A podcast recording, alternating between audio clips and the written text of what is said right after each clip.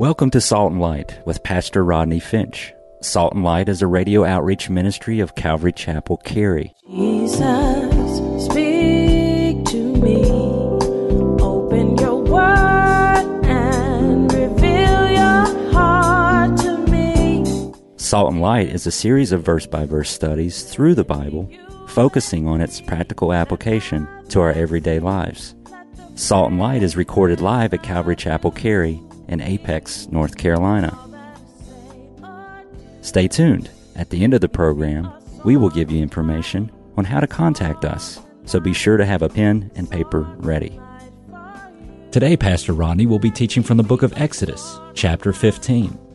So grab your Bibles and follow along. Now, with today's teaching, here's Pastor Rodney. There's going to be millions and millions and millions and millions of people gathered around the throne singing, Holy, holy, holy is the Lord God Almighty. That's a choir. Where the choir? That's a choir. Singing to the Lord. And so the song goes, we just read it. The Lord is my strength. The Lord is my song. Notice he doesn't say the Lord gives strength. We've pointed this out in the past. The Lord gives strength. He says the Lord is my strength. You see that? I love what Spurgeon says about this. He says, How strong is a believer? I say it with reverence, Spurgeon says. He is as strong as God. The Lord is my strength. God, the infinite Jehovah, in the infinity of his nature, is our strength. Remember, don't ask the Lord to give you strength, ask the Lord to be your strength. If God gives you strength, that means you're going to run out of strength. When you run out of strength, you'll be asking God to give you more strength. How about saying this God, be my strength, my circumstance, my situation, my problem, my trouble, my Red Sea experience. God, be my strength. And you don't have to go back and ask for more strength. God will just be your strength. Notice he says, not only is God his strength, but he also says, the Lord is my song. He's my song. You know, someone once wrote this, and I like this. The Lord is the giver of our song. He breathes the music into our, into the hearts of his people. He is the creator of their joy. The Lord is also the subject of our song. We sing of him and of all that he does on their behalf. And the Lord is the object of our song. They sing unto the Lord. Our praise is meant for him alone. Don't you love that? He's my song and he's my salvation. Isn't it interesting? Israel couldn't sing, The Lord is my salvation until now. Did you notice that? They couldn't sing that until now. Before they saw the enemy dead, powerless, and washed up on the beach, they couldn't say, God is my salvation, but now they know God as one who saves because they have seen his salvation. You know, a lot of times God lets us go through things so that we can have a testimony and we can say, I know God is my salvation because he saved me. I know God is a healer because he healed me. That's why I reject totally, completely, vehemently the whole teaching of, you know, divine healing for every single person. If you're ever sick, you, sh- you know, you're in sin and you, you, you know, you, you just lack faith. And I reject that. Listen, sometimes God will allow you to be sick so he can heal you. Goodness so you can say, I know him as a healer. You can't say that if you've never been sick. Good grief. And now they say he's my salvation because they know him as such. But they could not say that prior to this Red Sea experience. You understand? Say amen. amen. It's very important to understand that. You know, one of my favorite, here's my new favorite quote. Here's my new favorite quote. Corrie ten Boom said this You will never realize that the Lord is all you need until the Lord is all you have. Woo! That's good. You will never realize the Lord is all you need until you realize the Lord is all you have. That's great. And that's true. Well, notice they go on to say in the song, the Lord is a man of war in verse 3.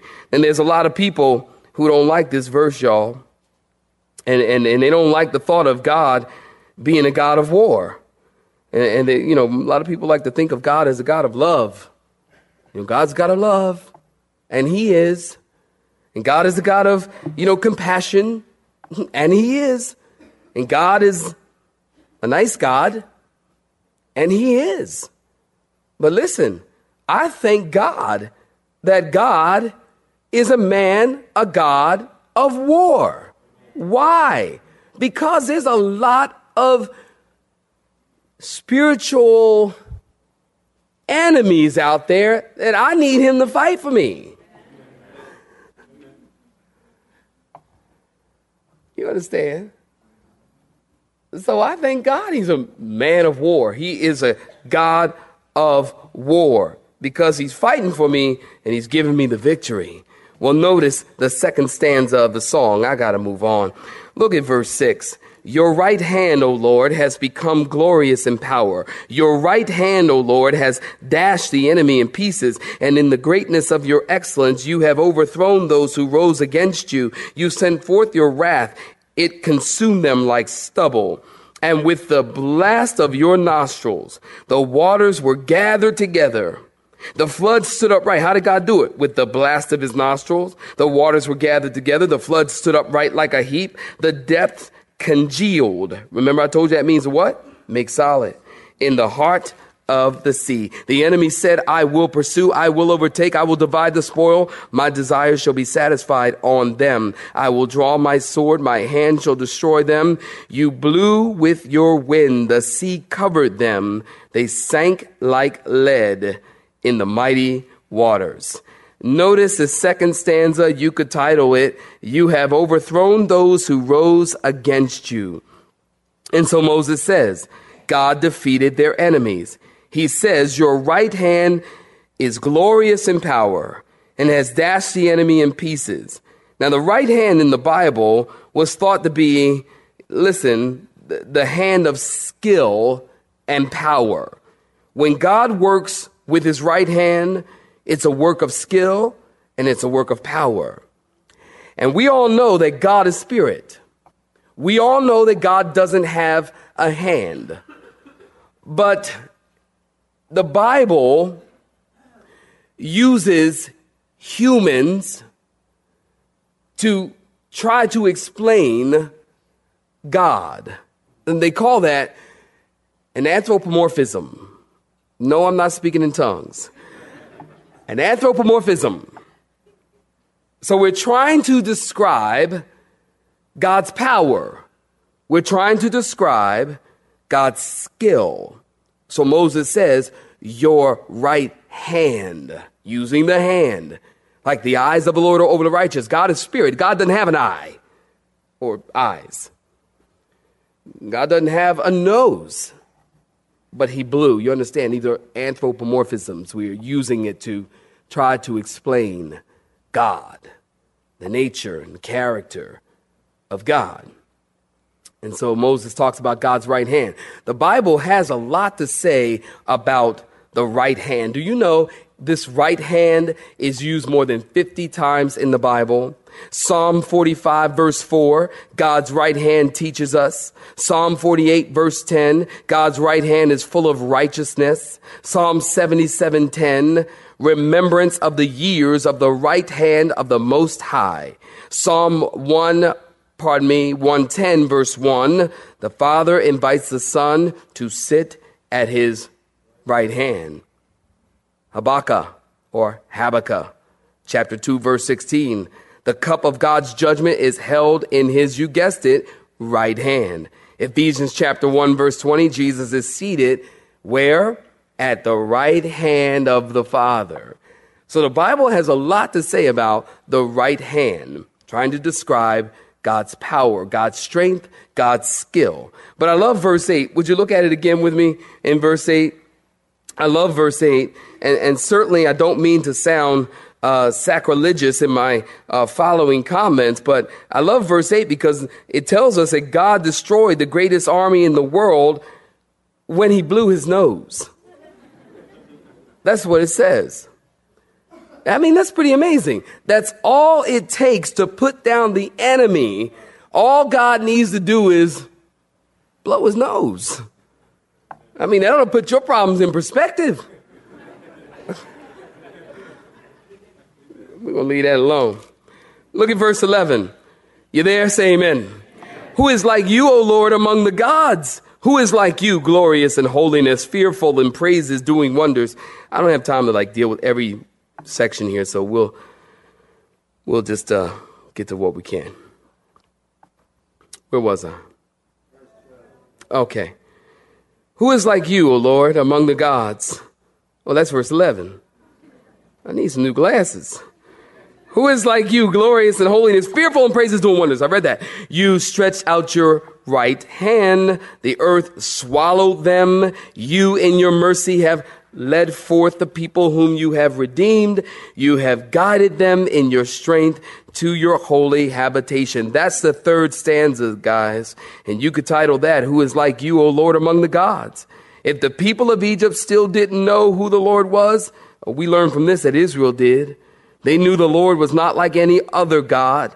He was not like any of the false gods of Egypt or Canaan the third stanza. Here's the fourth stanza in verse 14 through 19. The people will hear and be afraid. Sorrow will take hold of the inhabitants of Philistia. And that would be what? Who? The Philistines. The chief, then the chiefs of Edom will be dismayed. The mighty men of Moab. Trembling will take hold of them, and all the inhabitants of Canaan will melt away. Fear and dread will fall on them by the greatness of your arm. They will be as still as a stone till your people pass over, O Lord, till the people pass over whom you have purchased. Mm. Whom you have purchased. You will bring them in, in verse 17, and plant them in the mountain of your inheritance, in the place, O Lord, which you have made, for your own dwelling, the sanctuary, O Lord, which your hands have established. The Lord shall reign forever and ever, for the horses of Pharaoh went with his chariots and his horsemen into the sea, and the Lord brought back the waters of the sea upon them. But the children of Israel went on dry land in the midst of the sea. So the fourth stanza the people will hear and be afraid. So when the Canaanites heard of what happened to the Egyptians, they were afraid and their hearts melted.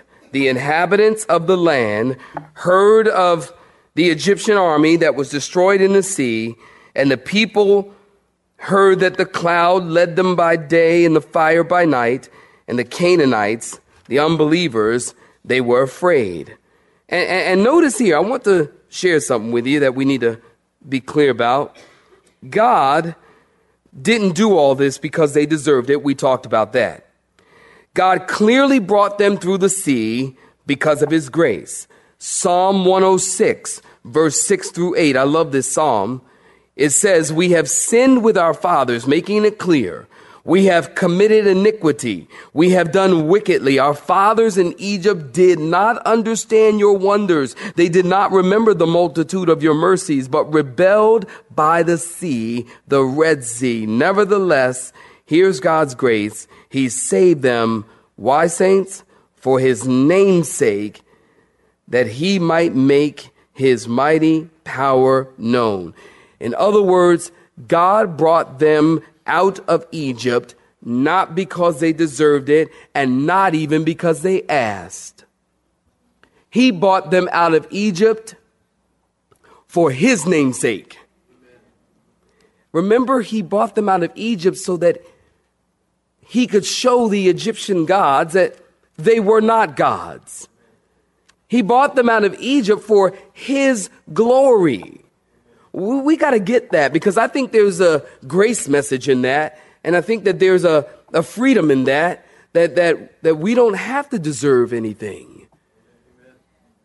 I've been in ministry for, I don't know, 19, 20 years now. And I've been a Christian for 24. And I think I'm just getting it. To tell you the truth, I'm just getting it. God does what God does, not because we deserve it. I mean, I know it, but I think I know it more now. God does what God does because He does it for His name's sake. And that's why we need to share with people and we need to tell people of the goodness of God and the mercy of God and the loving kindness of God. Because God does what He does in our lives for His name's sake. Therefore, we should give Him glory for it. I hope that makes sense. For His name's sake, He does it. And notice in verse 20, I love these next couple of verses. Look at verse 20. Then Miriam, the prophetess, the sister of Aaron. So they finished the song, right? And now Miriam, she steals her brother's song. Look what she does. It's pretty funny. The prophetess, the sister of Aaron, she took a timbrel a tambourine in her hand, and all, all the women went out after her with tambourines and with dances, and Miriam answered them. Right? So she answered them Sing to the Lord, for he has triumphed gloriously. The horse and his rider he has thrown into the sea. Now listen, this is the first time Miriam is mentioned by name, and she is described as a prophetess and the sister of Moses. And Miriam, I mean, she's been through a lot with her brother. This is the same Miriam, her sister, who saw her brother put in a basket and sent downstream. She saw this and she's been following him ever since. She follows him through the Red Sea. And notice her brother writes a song. She takes the song, grabs a tambourine in her hand. She, she, she, she, she got a bunch of ladies. Notice the Bible says, and all the ladies. Remember, there's 2.5 million people. We know from previous texts that there was at least 600,000 men, not including women and children. So we could easily say that there's four, 500,000 women with a tambourine in their hand, singing and dancing. Which I should note, this is a message. Please take this in the right context. This is a message for my Baptist brothers and sisters. They're dancing. Say it ain't so. They're dancing. It's okay to dance. Say amen, saints. Now, I'm not telling y'all to go to the club. Please hear me. That's not what Pastor's saying. That's not what I'm saying. That's not what I'm saying. But what I'm saying is it's okay to dance. Because y'all know what I think about Christians and dancing. Some can, some can't. These ladies obviously could. And they went out dancing and rejoicing. And, and you might want to note, too, that Miriam is about 90 years old right now. She ain't no spring chicken, and she's, you know, she. you know, I'm going to tell you something, though.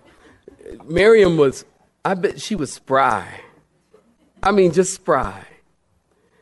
Today, I went to lunch, Elvira and I, with a lady. Her name is Wency. I talk about Wency because I love Wency. And Wency goes to this church.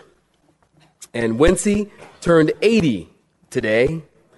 And she had a birthday lunch. And they invited Elvira and I some weeks ago and got it on the calendar. And, and uh, I was just determined to get there.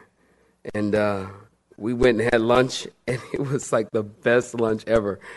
I mean, they have really good food. And, uh, I mean, her birthday was cool too and everything like that, but, and her er thing. And, uh, and, and, and, and this guy, we walk in and this guy, he's got like an accordion. And they're in there doing accordion worship. And it was the coolest thing, you know, singing from, they had hymnals. And, and, and, and I don't know, the youngest person there was probably, I don't know, maybe I don't know, 60, 60 65, 70 maybe. And, uh, but it was really, really wonderful. And we sat around, and a lot of those ladies are missionaries, have been missionaries in, in countries in Romania. We talked about Romania and, and Europe and, and uh, Africa. And uh, what a wonderful, wonderful time that was to just sit around and, and talk. And, uh, and, and so I, I actually had to leave. And it was kind of interesting when I left. It was like two people were like knocked out sleep, you know. I'm talking like, oh, it was it was really fun. It was cute. And it was a couple too. They were sleeping together. I kid you not. I'm talking sleep like we had like food, like food. Like lettuce and tomatoes and onions on this plate, and they had turkey, and they had green beans, and, and one couple would just sleep. They were just like knocked out, like the lettuce and tomatoes right here, and they were just like. So I go back in the kitchen. I'm not kidding you. Go back in the kitchen. And I, I mean, I go and I, I, I, was going in to say goodbye, and I said, "Well, you know, I, I am just I'm just sticking my head in one last goodbye, you know," and uh, I, they were knocked out. And, and so I, I just said, you know, I think we're just to be leaving now. I went back in the front room and I said to the, to, to one family member, I said, I, I think you better get in there. I mean, I mean, they were just knocked out. So, and uh, I don't even know why I told you all that. And, uh, but it was funny and it was wonderful. And, you know, 90 years old, here we have Miriam and she's, she's, she's pretty spry. I mean, she's dancing and rejoicing and, and singing. And look at verse 22 and uh, moving right along. Verse 22. So Moses brought Israel, look at verse 22, brought, brought Israel from the Red Sea, and then they went into the wilderness, notice, of Shur. And they went three days in the wilderness and found no water. And when they came, saints, listen, to Marah, they could not drink the waters of Marah, for they were what? Bitter. Therefore, the name of it was called Marah. Marah means bitter. And the people complained against Moses, saying, See, the people complained against Moses, saying, What shall, Pastor Moses, saying, What shall we drink? And so he cried out to the Lord, Good thing. And the Lord showed him a tree. And when he cast it, the tree, into the waters, the waters were made sweet. Therefore, he made a statute and an ordinance for them.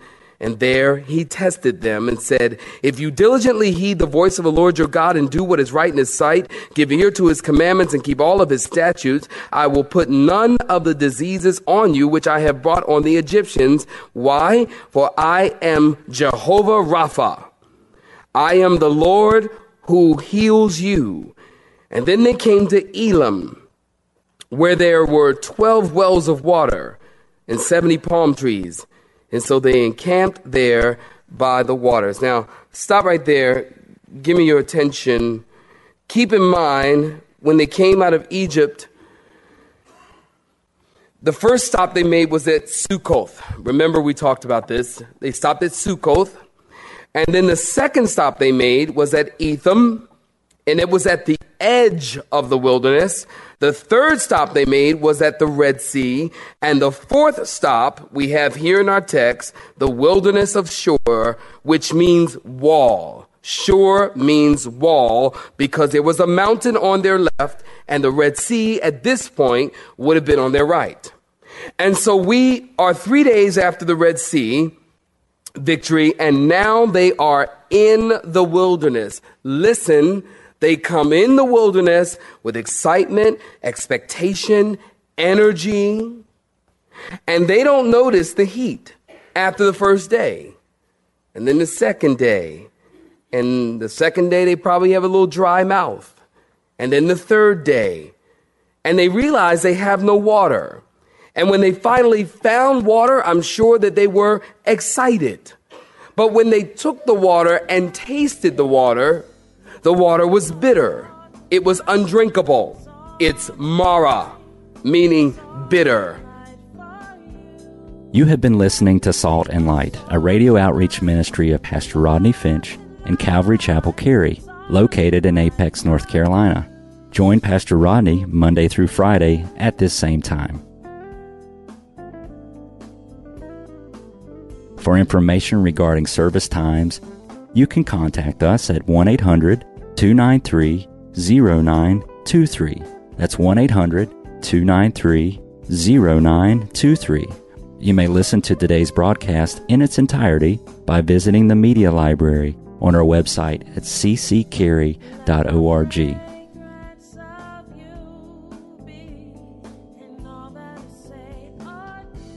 We would like to thank you for tuning in to Salt and Light and pray that you have been blessed. Until next time, may you be salt and light.